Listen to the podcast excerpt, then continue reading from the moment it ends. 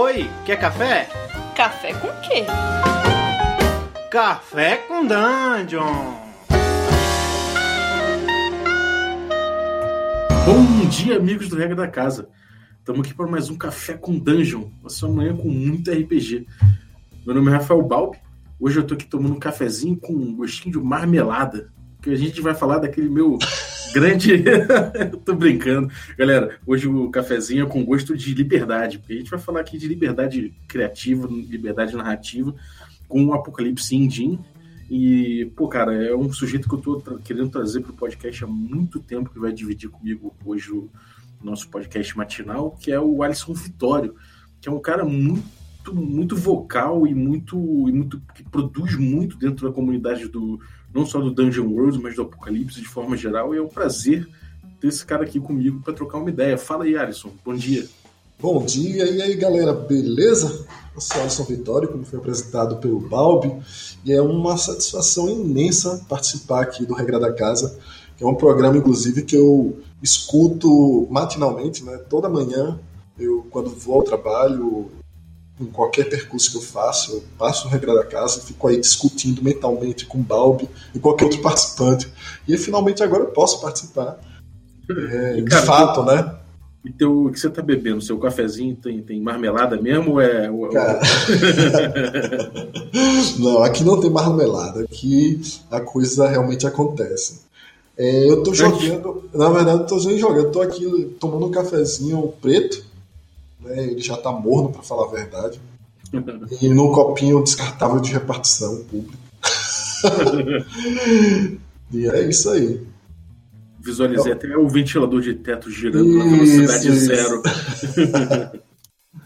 Maravilha. Cara, antes de tudo, queria falar para você e, para todo mundo que deve ouvir aí por conta da comunidade do Dungeon World que o irmão Baú é piada, cara. Isso não é uma piada com Dungeon World, é uma piada principalmente com uma autocrítica com, a, com, a própria, com os próprios grognards da OSR, então não se, não se acanha, a galera aqui do Regra da Casa gosta também de Apocalipse, gosta de Dungeon World, então não tomem pro lado pessoal quando falamos mal de um sistema, porque aquilo ali é, é, é uma, é uma encenação. Ok? É, pois é, quem não percebe que aquilo ali é uma, uma, uma piada né, bem feita, é, realmente é, tá levando a coisa com ranço demais, até porque são jogos que você já mostrou que joga lá no, nos canais da Regra da Casa, assim, curte pra caramba. Então é, é, mais uma piada que eu quero ver você, inclusive, fazendo com o SR aí.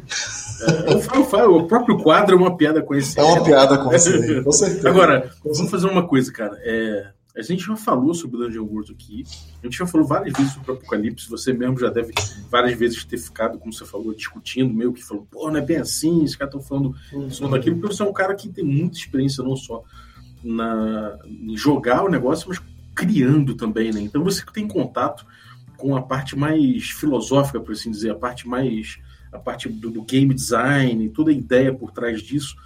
E, assim, o, o, cara que tá querendo começar a jogar o, o, Apocalipse, que já ouviu a gente falar aqui, já ouviu a gente zoar e tudo mais, o cara tá querendo começar o Apocalipse, o que, que ele tem que mudar na cabeça dele? Sacou? Ou se é um cara iniciante que nunca jogou RPG, né? O que, que ele tem que ter na cabeça dele? O que, que, ele, tem, tem que mudar se ele é um DD, um cara do DD? O que, que, que é o, esse estado de mente, assim, do Apocalipse que revolucionou tanto o mundo do RPG? A tal da mudança de paradigmas nos jogos não importa qual jogo. a gente falou aqui várias vezes, né? Veio comece a destrinchar e ler. Eu acho que a gente tem que evitar autossabotagem, sabe? Você pegou o livro, você começou a ler, você está interessado em levar aquele livro para o seu grupo, para a mesa, ou então para mestrar online. Então você tem que evitar a autossabotagem. Que, em que sentido? De você começar a ler aquele jogo fazendo comparações, de modo que eles vão atrapalhar a, o seu aprendizado. Você pega, vai começar a ler um Dungeon World, e o Dungeon World ele tem um para, uma mudança de paradigma onde ele é uma mistura de rolagens que são engatilhadas pelas ficções, não pela ficção. Ele tem rótulos que imbuem significado. Ele tem alguns conceitos essenciais do, do jogo que interferem diretamente na experiência. Que se você colocar de lado, se você ignorar aqueles princípios, se você ignorar aqueles objetivos, você vai subutilizar o jogo.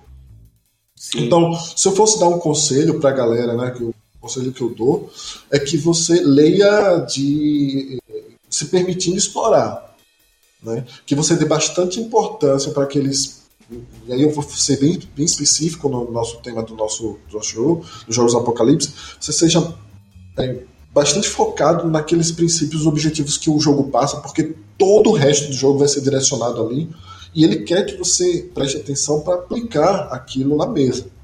Entendeu? Uhum. É, cara, uma coisa que, que sempre penso a respeito do, do Apocalipse, principalmente quando você pega uma encarnação ou outra dele, né, especificamente para ler, por exemplo, o Danger World, ou Night Witches, ou, sei lá, o Open Shadows, é que muito mais do que um sisteminha, né, do que a parte, a parte de regra, ele tem um princípio por trás, né? Ele tem alguns princípios que norteiam e que eu acho que são muito, muito importantes e talvez até mais importantes do que a própria, a própria regra em si, né? Dentro dele.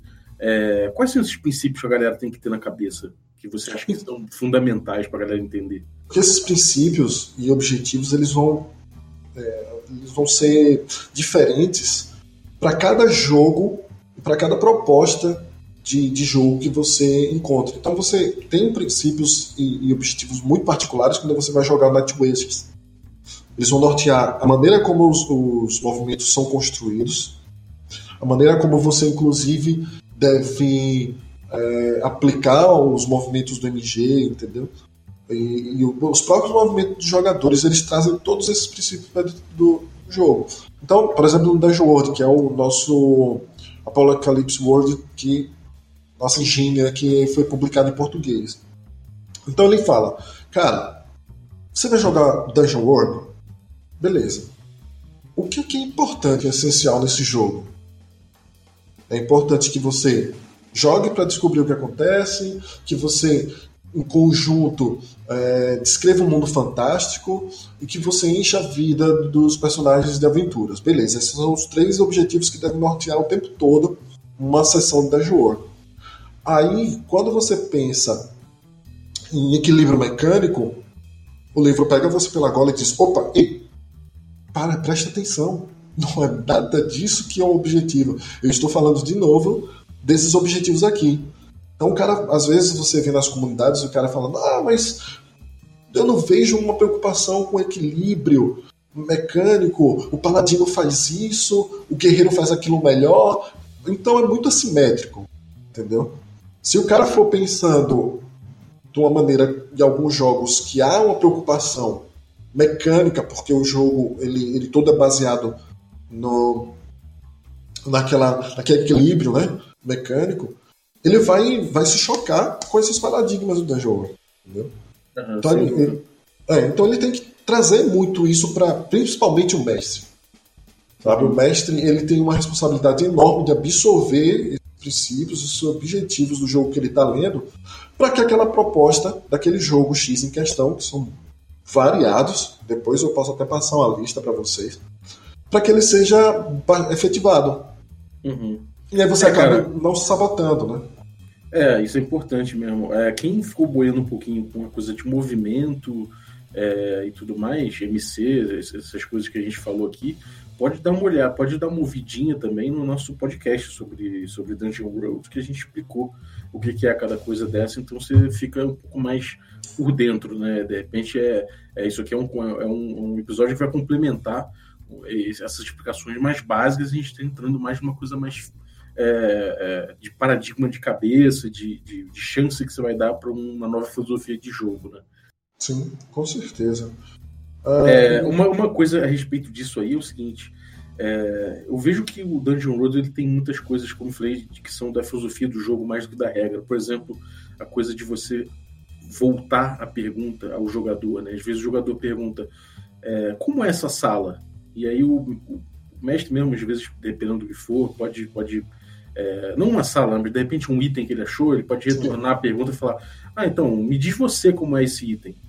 É, isso é uma coisa que, que eu vejo muito acontecer até na praxis, né? até no, nos mestres que, que jogam o Dungeon World, eles têm esse costume de retornar a pergunta para o jogador, mas isso nem sempre é uma regra, né? e na verdade isso aparece pouco em regras do dentro do Apocalipse. Né? É, Na verdade, eu acho que aparece bastante, viu, Bal?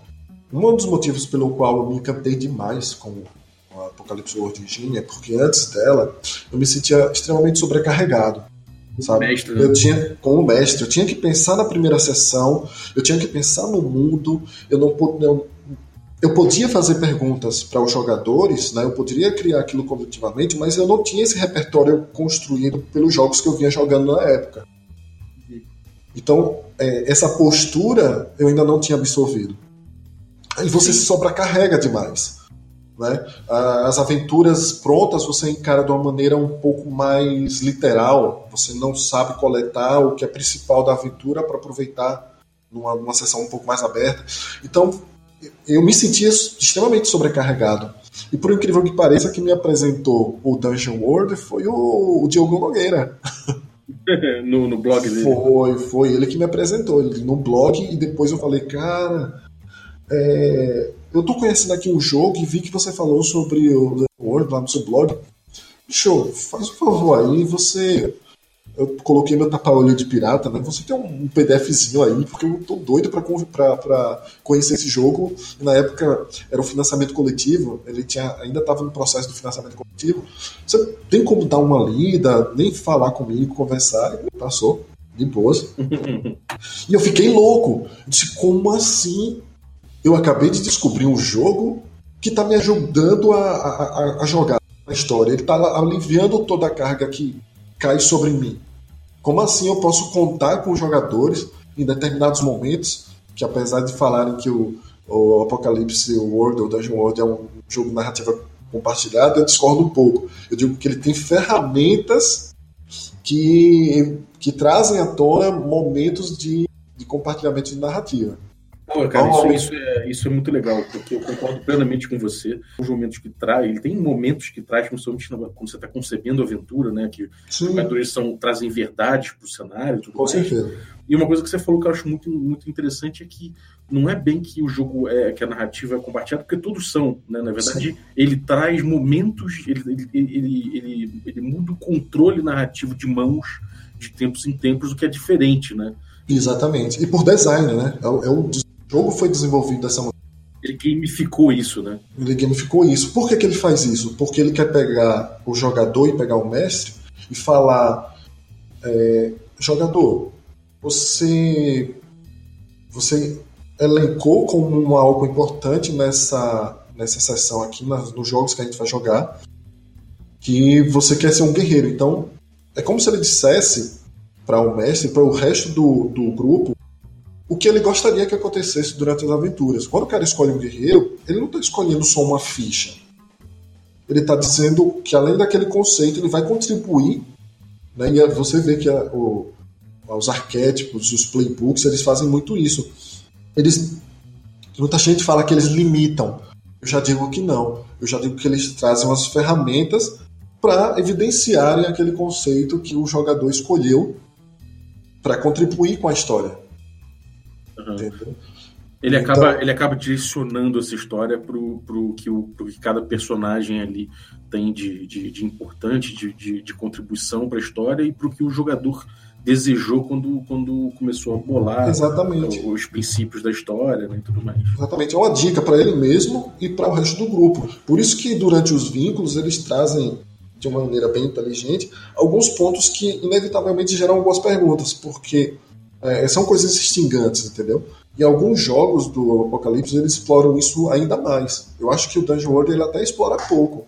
Tem jogos, tem jogos do Apocalipse World que ele, ele, ele força mais o jogador a absorver aquela, aquela temática e, colo e devolver, né? Então é, ele pega isso, ele pega do, do jogo e ele é forçado a devolver algo. Isso eu acho fantástico. É, me parece que, que no Dungeon Roads você tem um pontapé inicial, que é muito marcado pela presença, pela presença criativa dos jogadores, e depois o mestre toca um pouco mais. Já em outros jogos, como, né, como, como o Ban Shadows, você vê que não adianta o mestre querer tocar muito, porque aquilo ali vai se desenvolver só pelo que os jogadores estão é, fazendo de acordo com as suas fichas e com a interação da, da, das suas maquinações e dos seus planos, né? Então o mestre é quase um papel de você sentar com, a, com as costas na cadeira e ficar vendo os jogadores ali criarem um plot todo, né? Exatamente. Aí eu lembro que vocês, há pouco, acho que ontem, antes de ontem, vocês falaram sobre Sessão Zero, né? Sim. Isso no, no Apocalipse World Engine, ele tem esse auxílio primordial, ponto de partida. Ele alivia a sobrecarga criativa. E, principalmente, ele estabelece todo mundo no mesmo espaço imaginário. Uhum. Então, essa, coisa, essa coisa, dos vínculos também é interessante, porque hum. muita gente pergunta, pô, cara, mas como que eu vou fazer para juntar meu grupo? E o Dungeon World resolveu isso de uma forma interessante, o Apocalipse, de forma geral, resolve isso de forma interessante, ele traz já essa, essa ideia de, na primeira sessão, todo mundo senta e fala, por que, que somos um grupo, né?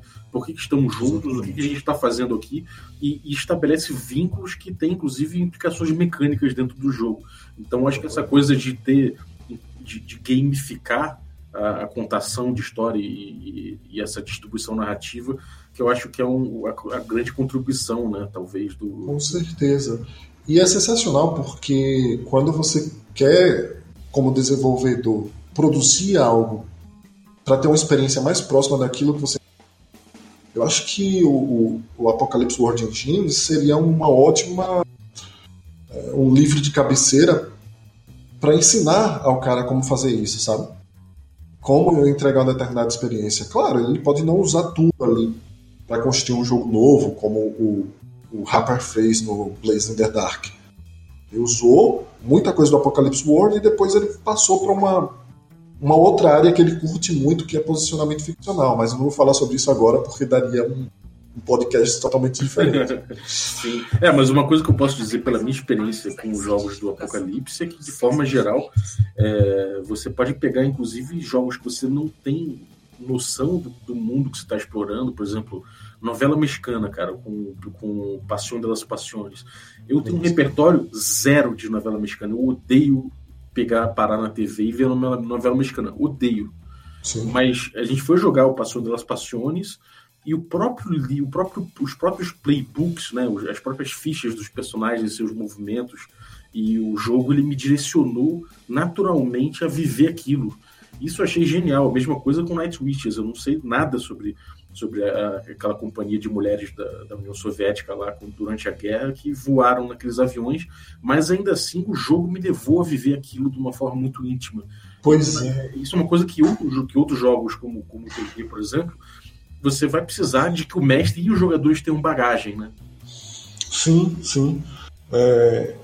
E aí, aí volta novamente aquela aquele princípio lá, o pronto que eu falei para minha decisão de, de me empenhar tanto no Apocalypse World, né, que é um jogo que lhe ajuda a jogar.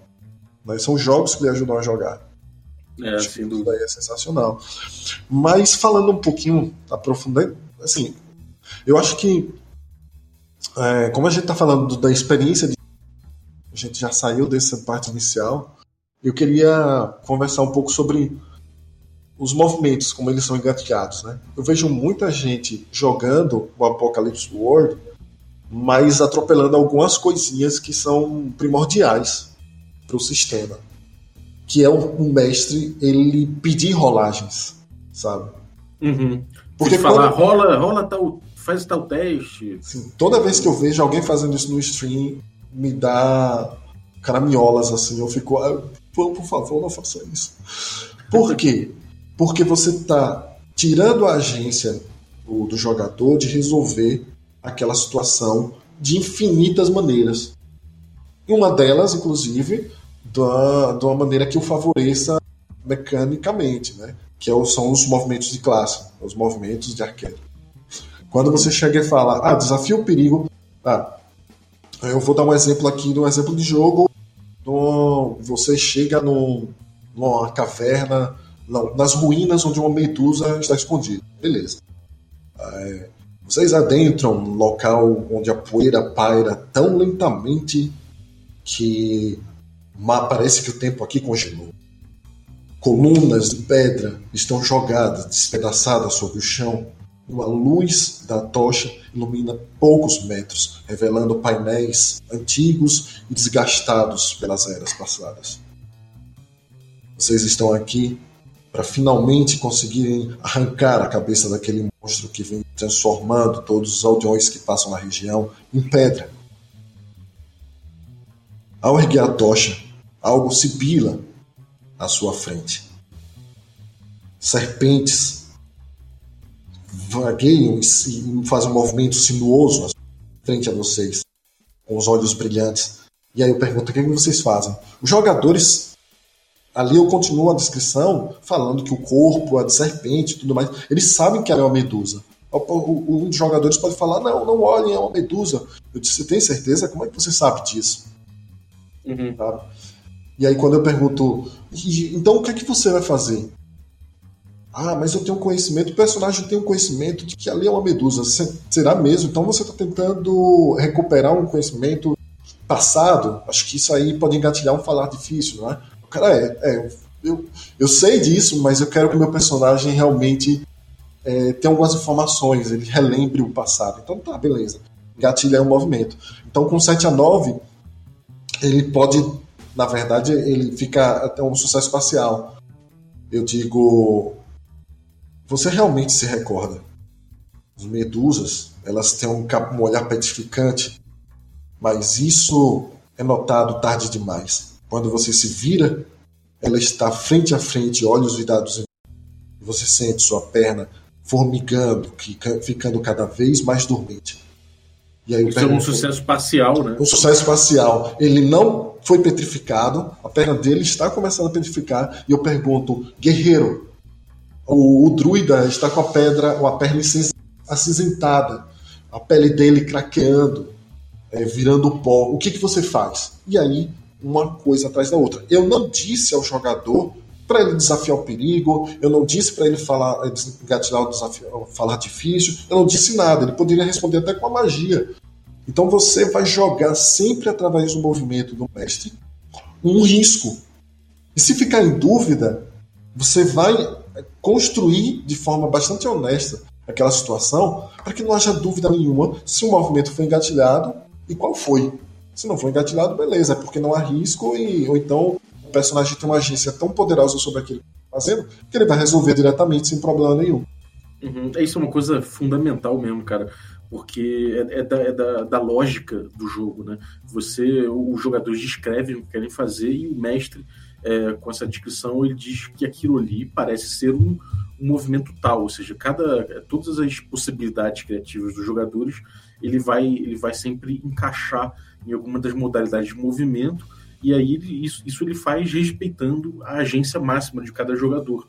Se assim, em determinado momento o mestre inverte isso, ele fala, você vai fazer tal é, tal movimento, antes de ouvir o que o jogador está falando, ele está simplesmente pulando uma etapa de criação do, do, de outros jogadores e aí, de certa forma, ele está é, respeitando as vontades criativas dos outros. Né?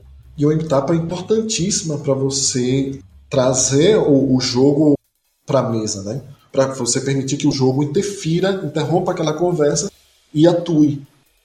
Porque uhum. você, na verdade, quebrou a ordem das coisas, até o, a forma como o fluxo do jogo funciona, para se antecipar e apresentar uma consequência que provavelmente você gostaria que acontecesse. Uhum. Isso também é um, um problema quando você vai ler alguns movimentos e aí não entende a relação entre os rótulos, os princípios do jogo, os objetivos, os movimentos do mestre e, e essa dinâmica que eu falei para você, né? Isso acontece. É outro aí, erro também que acontece muito é, é do mestre é, ele atuar quando ele não tem um movimento para atuar, né? Quando às vezes ele, ele, ele chega e, e faz com que o mundo se mova sem que isso tenha sido acionado necessariamente por uma rolagem do jogador, né? Ah, e é possível, porque o que, é que o mestre faz? Ele faz quando os jogadores. Qual é o princípio, né? Qual é a ideia? Quando os jogadores olham para ele, para saber o que, é que vai ocorrer durante o jogo, ele faz o movimento. Então aquele movimento pode ser suave, e, ou pode ser pesado, que eu acho bastante injusto você jogar um movimento pesado que ele é, é uma consequência direta que acontece do jogo. Então você não dá oportunidade nenhuma para o jogador reagir àquilo. Mas pode acontecer em situações onde você já foi anunciando alguns perigos. Isso acontece muito em casos onde você está entrando em um lugar extremamente perigoso, o mestre já deu alguns indícios e você ignora aquilo. Então, a, o movimento pesado vai acontecer ali, caindo como se fosse uma foice sobre o personagem. Né? Legal. E agora, se você for criar, você já é um jogador, você curte Dungeon World, curte Apocalipse, curte Urban Shadow, sei lá, e vai criar conteúdo para isso. Quais são as dicas que você daria para essa galera que está querendo construir isso, mas que às vezes derrapa numa coisa ou outra e deixa essa filosofia toda do, do, de design do, do Apocalipse para trás? Que, qual, qual, a dica que você daria para esse cara não errar, para esse cara seguir no caminho do bem? Tá. Errar ele vai errar sempre. Ele vai errar logo de primeira.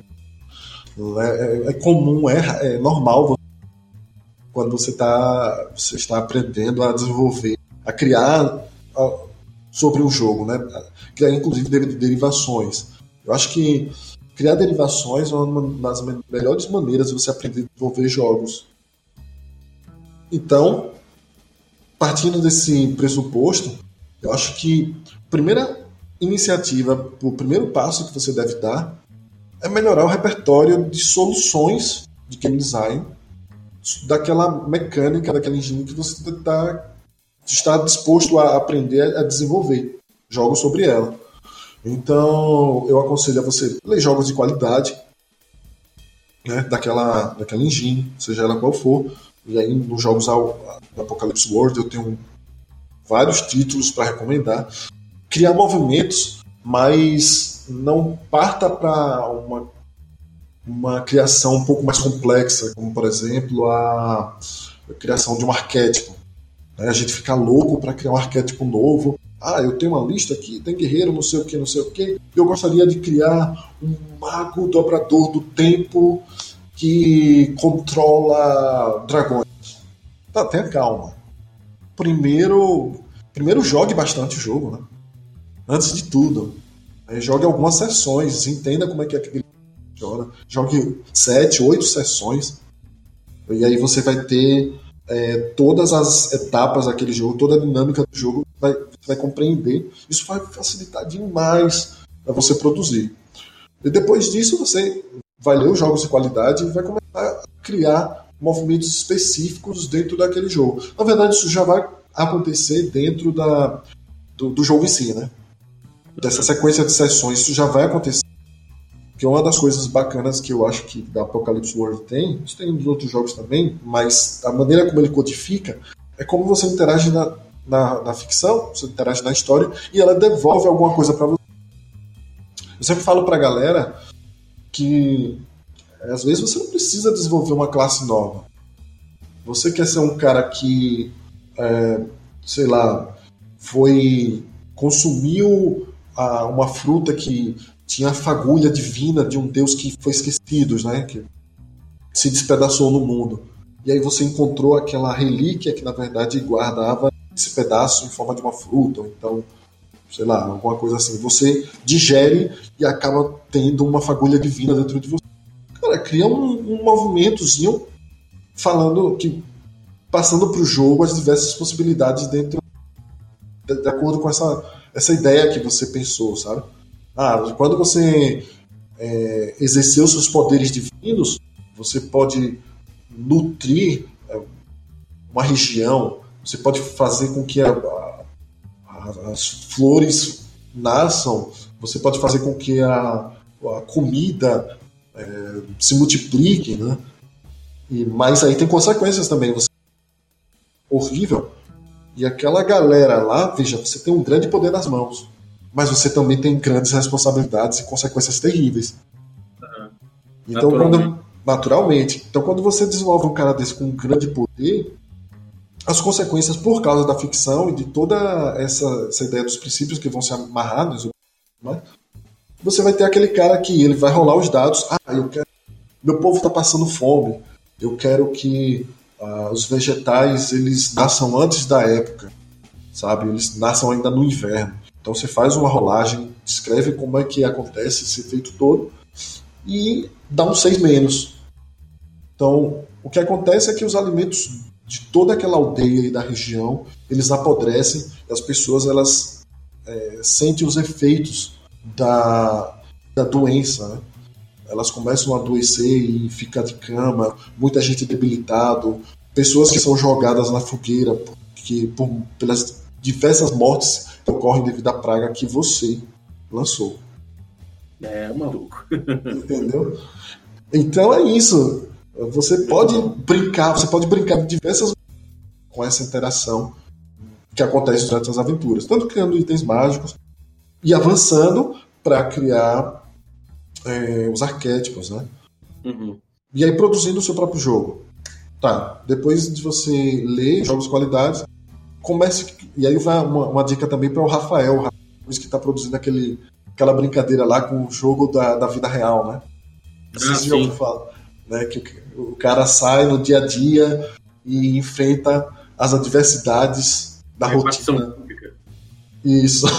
Então, eu aconselharia o quê? Comece pelos objetivos e princípios que vão nortear, que vão é, alimentar todo aquele, aquele jogo que ele está criando. Um exemplo para o Rafael, o objetivo do jogo seria descrever um mundo opressivo de uma repartição pública e, e desumano e desola- desolador. Então ele já está dizendo que isso vai ser uma coisa muito importante no jogo dele, Aham. entendeu? Sim. É, encher a vida do- dos personagens de frustrações. é um outro objetivo. Então quando ele faz isso e ele elenca vários princípios, cara, ele vai ter praticamente todas as ideias pipocando na cabeça dele. É, sem dúvida. E aí você vai transformando isso em gatilhos do jogo, né? Exatamente. Exatamente. Muito bom, cara, muito bom. É, pô, Alisson, obrigado, cara. É, valeu mesmo tua, tua participação aqui. Eu acho que tem muito ainda para falar. Eu tenho certeza que você ainda tem muita coisa, muita coisa aí na manga para soltar também sobre, sobre Apocalipse. Então, desde já tá convidado para um próximo episódio aí. E, cara, onde é que a galera encontra teu, teu vasto trabalho do Dungeon Roads, no Apocalipse? Como é que a galera entra em contato contigo? Eu sei que você é um cara que gosta de responder questionamentos, dúvidas da galera e, e apontar caminhos, então manda ver aí. Valeu, valeu. É, eu acho que é importante pra caramba. Mestre e formador de mestre.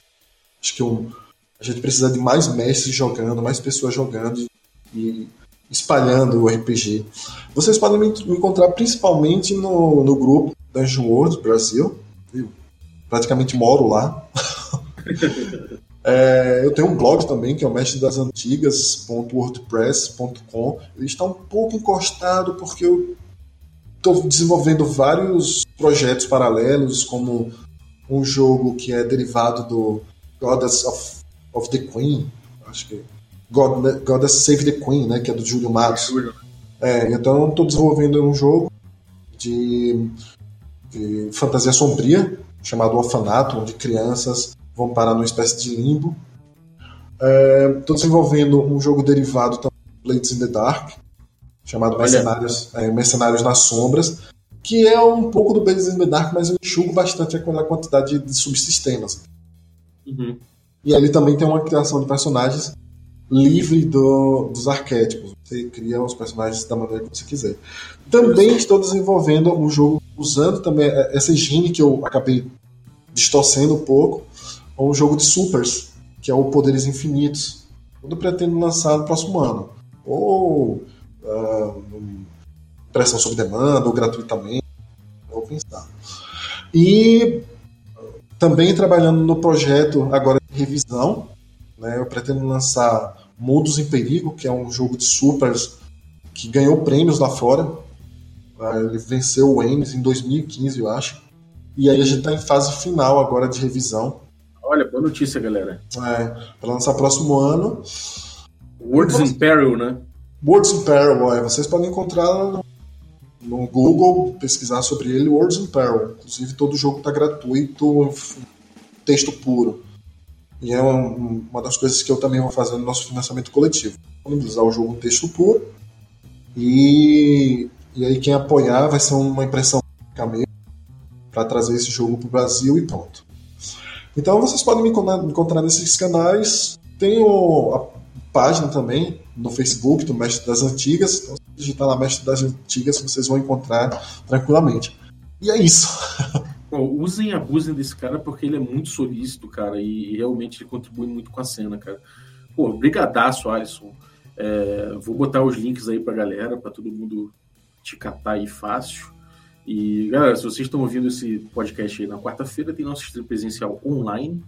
É, a gente costuma jogar 21 horas. É, no, dia da, no dia da Spoiler Night da CCXP, a gente vai jogar às 22h30, direto do, do por Dados, ao vivo, com a nossa campanha de quinta edição DD é, Magic Punk. Então cola aí. É, às terças a gente tem é, Blades in the Dark, revezando com o Cult, dos mestres Tertulione e Carlinhos Malvadeza.